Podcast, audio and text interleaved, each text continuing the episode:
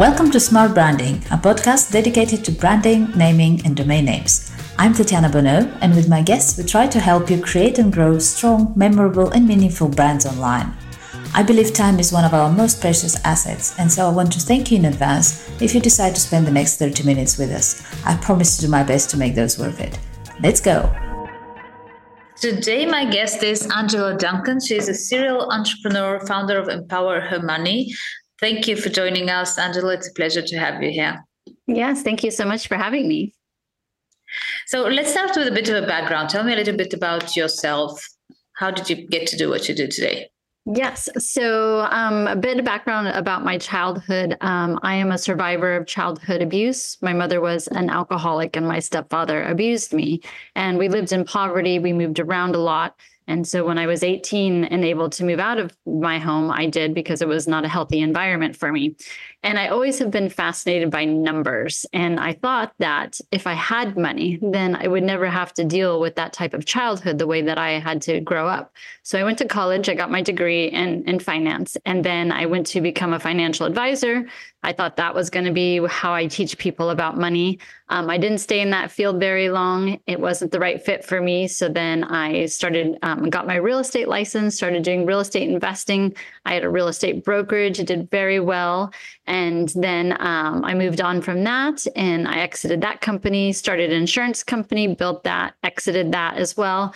And then Empower Her Money just kind of came to my mind this year. I really wanted to give all of that information that I've learned over decades about money and about numbers and teach other people, specifically women, about money. Um, because what I what I learned about myself is perhaps if my mother had better financial education, she would mm. not have mm. stayed in that situation. And so I would never want another person, another woman, to feel like they're stuck because they just don't know how to create income for themselves. Mm. Absolutely. I've yeah, I can relate to that in many ways. Um, I have so many questions now. Um, I'll, I'll get to those. Let me just get out the way the questions that I do um, have uh, written out for because it, it is sort of we do talk about naming, branding, and domains. So let me get those out. How did you come up with the name Empower Her Money? What was the process there? Yeah. So I knew I wanted to talk about money. I knew I wanted to reach a female audience. So I was actually at a networking event with several women, and we were talking about our businesses and where we, we were stuck in our business. And for me, I was just starting and I wanted to come up with a name. And so Empower Her Money is where the name came from, from that group and about us talking about money. Mm-hmm. And and you got the domain name straight away. It was available. Yes, thankfully, yes. Okay, Good. And do you work like what, what sort of audience you work with? We obviously said women. Uh, do do you like have some geographical specific to to who you work with? No, not necessarily. A lot of um that a lot of clients that come to me are female entrepreneurs. They have businesses, and so they are really good at running their businesses, but not great at running their finances, both for their business and for their home. And so I want to help them tackle the goals for both sides and make sure that we're constantly working towards the goals, but keeping in mind that the business and the personal should not be separate. We we tackle both of those together. Mm. Okay. And what would you say from your experience that um, your personal and now that you're working with other women, what would you say are some of the mistakes women make most often when it comes to their finances? Yeah. So I think a lot of what we're learning is very early on. So, what your parents taught you, you know, I do this activity and I have my clients write down what is the first thing that you remember about money? And usually it's, you know, money doesn't grow on trees or you don't need to buy that. So, very early, we're, we're programmed that money is a bad thing and that we shouldn't spend mm. it. We need to save it. And so, changing that mindset and allowing people to think of abundance instead of the scarcity part um, that's a big starting point. You know when you're tackling your finances for the first time i think that's a big mistake that people don't think about is the mindset and what they were taught very young. Number two especially for the women who are married they often defer those money making decisions to the husband but then we're in 50% divorce rate and then the woman doesn't know anything about money she doesn't know what's in the household and then she's left by herself to figure it out so learning mm. how to manage household expenses while being married is also a big mistake I see often. Mm. I, I very much agree with what we taught as kids and that can apply to, to, to i guess both men and women but we're focusing on on women at the moment. But yeah the advice that it's funny there was that advert. I sadly don't remember what were they advertising, but it was a very touching advert where um, there was um, adults walking around with kids, and the kids telling the adult in an adult situation what we tell children when they do something. So like the the the father was walking uh, you know for example and somebody comes and picks up their car and he's like oh wait what are you doing? Why are you living with marka? And the kid goes daddy we should share you know that sort of thing where it makes you really go mm, that what we're teaching kids is not that really that much applicable in real life. So it, it, it as you were saying that it made me sort of flash that advert in my head that you know we say things that we like they feel good when you say them but actually reality doesn't work like that Right. Yeah, I agree with you 100%. And, you know, so you don't think about what you were taught younger and how you just bring it to adulthood until you think about it, focus on it, and then you have to work on actually changing that belief system. And it does take a lot of time. And so being able to understand that this is where it started and then this is where we want to be, it's a process. And you have to be able to give yourself grace to be able to get through that process. Mm. And how does that work because uh, i mean obviously it sounds great like you know somebody comes to you and what happens yeah. So for women, particularly, we think with our hearts. So when I'm thinking about, you know, when a woman comes to me, she she wants help with their finances, or she wants, you know, to be financially free. What does that mean to her? What does that look like? And so we envision is that paying off your house. How would you feel if you paid off your house? You know, maybe it's a vacation. How would you feel? Where would you go? Who is with you? So tying that emotion part of it and turning it into more of a positive reaction and a positive experience helps to get to the goal faster because we are heart centered. And when you tie that emotion to the goal, then you're constantly looking for it every day. Your brain is thinking about it. And so you're scanning your environment and you're looking for ways that are going to help you accomplish the goal because you're feeling it in here. Whereas I feel the male mm. counterpart, they often think. Like when they talk, they say, I think, or you think. They think up here, they don't think here. So it's a different way of visualizing those goals than the woman because they are more logical and they're thinking with their heads versus their hearts. Mm. I think you can apply that. And I know you're targeting women, but uh, women, but I can like I'm in some ways. I, feel like I'm very much like the men in the relationship. Like we, I, I do certain things that like usually, and, and so I think people can like men or women listening can um, sort of take the advice based on what you just said because you could be more logical more emotional and then you know your advice would apply to somebody who is more emotional. So in a way what you're saying is like you should find what drives you and then mm-hmm. work with that not against it. Yes. Yeah absolutely.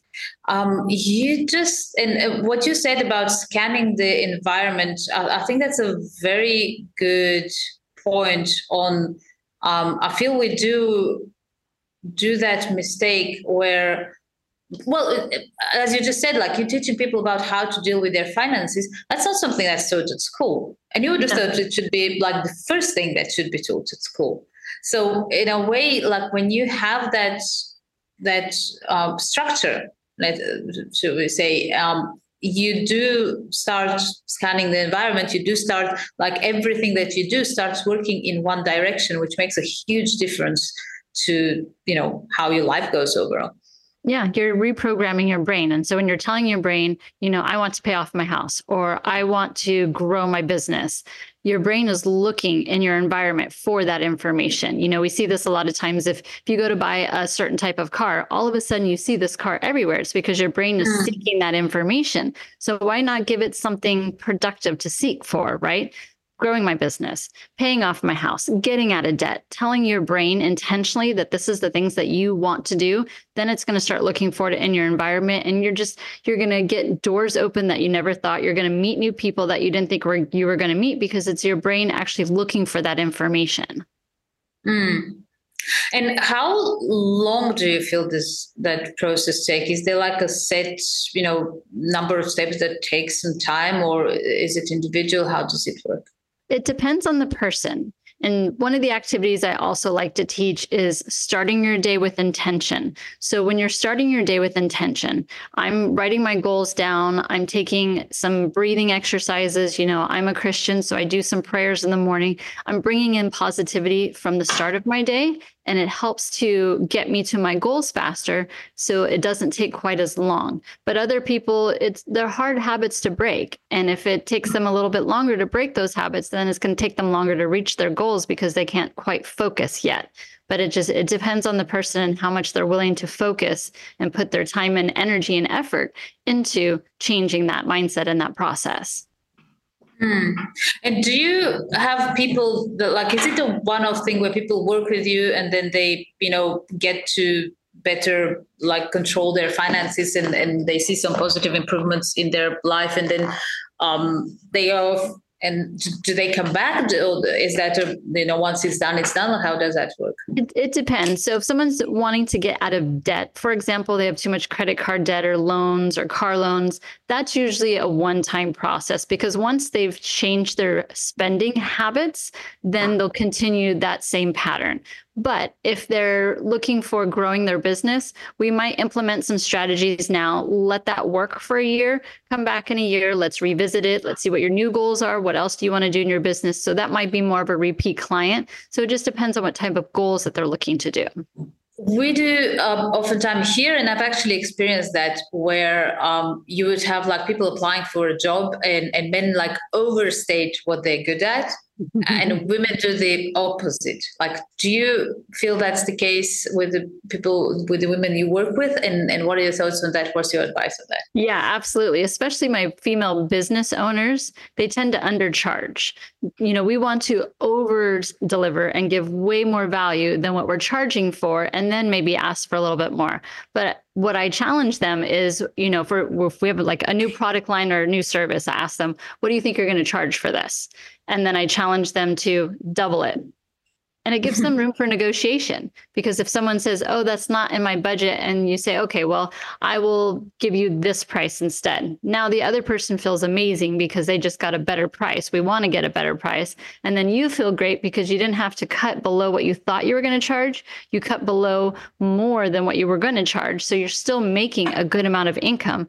But yes, absolutely. Even in the workforce, you know, women, we tend to ask for raises less often. We tend to ask for promotions less often because we feel like we have to over deliver that value before we can ask permission to be paid mm-hmm. what we're worth. And that that's not the greatest way for us to approach business. But yes i do find the men you know they'll they'll go ahead and ask for that raise or that promotion because they think that they might be qualified enough or they might get there someday whereas the woman wants to already be there and then ask for the permission mm, for that raise. exactly Mm-hmm. It's it's absolutely true. Yeah, that that that thing of you you have to, and I've I've done it so many times myself. It's oh, oh dear, it, it's like you want to I feel almost uh, it's a problem we have with ourselves. Actually, it's like I want to prove it to myself and then I'll go and you know tell people, "Hello, I can do that."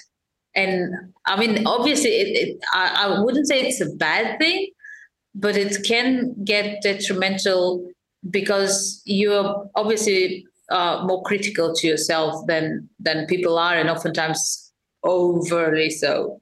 Right. And when it comes to your finances, if you're asking for less money in the job, it's going to take you longer to hit your financial goals. If you're asking for less money when you're services, if you're a business owner, it's going to take you longer to grow your business because that dollar amount that you're missing that you could be having that you're worth is going to take you longer to achieve those goals because you're you're taking it small steps at a time instead of getting more money up front. Mm. And I feel um I, I feel like it's something that we need to work on, we women. And um, I mean, it's it's good to understand how it got to where it is, how we are in this position. But ultimately, I don't feel we should be sitting around and waiting for for somebody to change that. uh, and you know somebody to come and ask us do you want that promotion or do you feel you should be paid more and i'm very happy to see people like you you know working on actually getting more women to do that uh, because I, I, do really feel there's the need for that and um, I did recently, it's not published yet. Um, we had a yearly podcast um, with, you know, a selection of, of the guests I had over this year uh, and we were talking about like entrepreneurship and branding and naming and uh, trends and things that happened this year. And I had no women. There, there were like 12 people, and there was just me. And I'm the, I was the only woman on the panel. And it's not for the lack of inviting women. And I was like so pissed off, honestly. I was like, no, I mean, because you, you can't be saying you know we are not represented we're not heard we're not you know all of that and then at the same time when there is the opportunity to speak and i actually you know i invited everyone and then on the second round when i got no women i actually wrote to the women that i invited said i don't have women like just for the sake of that please come you know we still we still had a great show and everything but it's like we have to we have to do it ourselves. And I had a very similar feeling. I'm ranting off now, but I'm gonna say it. Um, had a very similar feeling when um, my girls. I, have two girls and two boys, and we went uh, to. It was for the 8th of March, International Women's Day. We went to an exhibition of women in sport. Um, and there was like different photo photographs and like women in boxing, football, and da da da and we're walking around and teacher is uh, talking about um, you know it's very important to support women in sport and they're not paid equally and da, da, da, da. and i'm walking around and i'm thinking wow i don't know any of these women like mm-hmm. I, I don't know them and the thing is i could blame whoever i want and the people that are promoting them and paying them but i don't know them so if i'm not if I don't know them, I'm not, you know, clicking buttons to go and see their games. I'm not paying tickets. I'm not me. I'm not doing my job there as well. My kids don't know those women. So those women, they have to go up to, you know, their sponsors, their teams, their whatever's, the countries that they represent to beg for budgets for stuff when they have nobody watching them. Mm-hmm. So, you know, the, the, the, the only way that can change is if they have that backing and that leverage of you know hold on a minute you know i have gazillion followers and i have gazillion supporters that are going to buy those tickets and i have you know gazillion people that are going to buy that brand if i come out wearing it then they can get paid equally as men do. But otherwise, if we're just sitting around and going, "Oh no, it's terrible! It's terrible! It's happening," you know, with uh, women in sport, it's not going to happen. And it's very much to get back to finances. It's very much that we have to change that. Yeah, yeah, we have to stand up. We have to say yes. We have to grab the opportunities. You know, I'm here in Miami, and there's tons of conferences. And if you look at the conferences that are about investing, money, you know technology they're all male driven and so mm. i i challenge them too and you know i'll go to to the events or the person the person that is putting on the event and i say well why don't you have any women and that's the same thing i hear as well i invited them but mm. no one said yes so we have to change that we have to show up we have to say yes more often so that we can be represented more and so that we can reach other women and help inspire them, help them to get to a place where they're confident enough to also say yes. So if we don't show mm-hmm. up and stand up first, then how do we expect the other women to feel inspired to do the same? Absolutely. And yeah, I think that's a good takeaway for anybody listening. Um, and now that we said what women should do, what do you feel men can do to help the situation? just continue to ask, support, and include us, you know, and encourage. And, and it goes both ways. You know, women are great at encouraging each other. We will go out of our way to help each other, but we don't like to ask for help. And we oftentimes don't want to say yes when the opportunity is presenting itself. So the male counterpart understand that we're a different personality and that maybe you might have to ask us twice or say, you know, I really think this would be a great panel for you to be on. Come join me. Instead of saying, you know, do you want to? Just say you're going to be there. And then perhaps maybe mm. more more women will say yes to the opportunity. Mm. Wonderful. Well, thank you so much. That's been that's been a great pleasure to have you with us. Uh, we're going to include all the links, uh, all the ways people can reach out to you in the write up for the interview. Thank you, Angela. It's it's been fun. Thank you.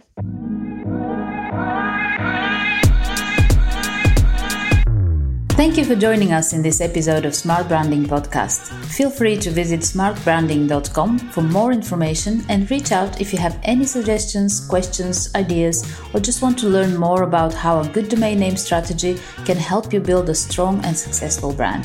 See you next time.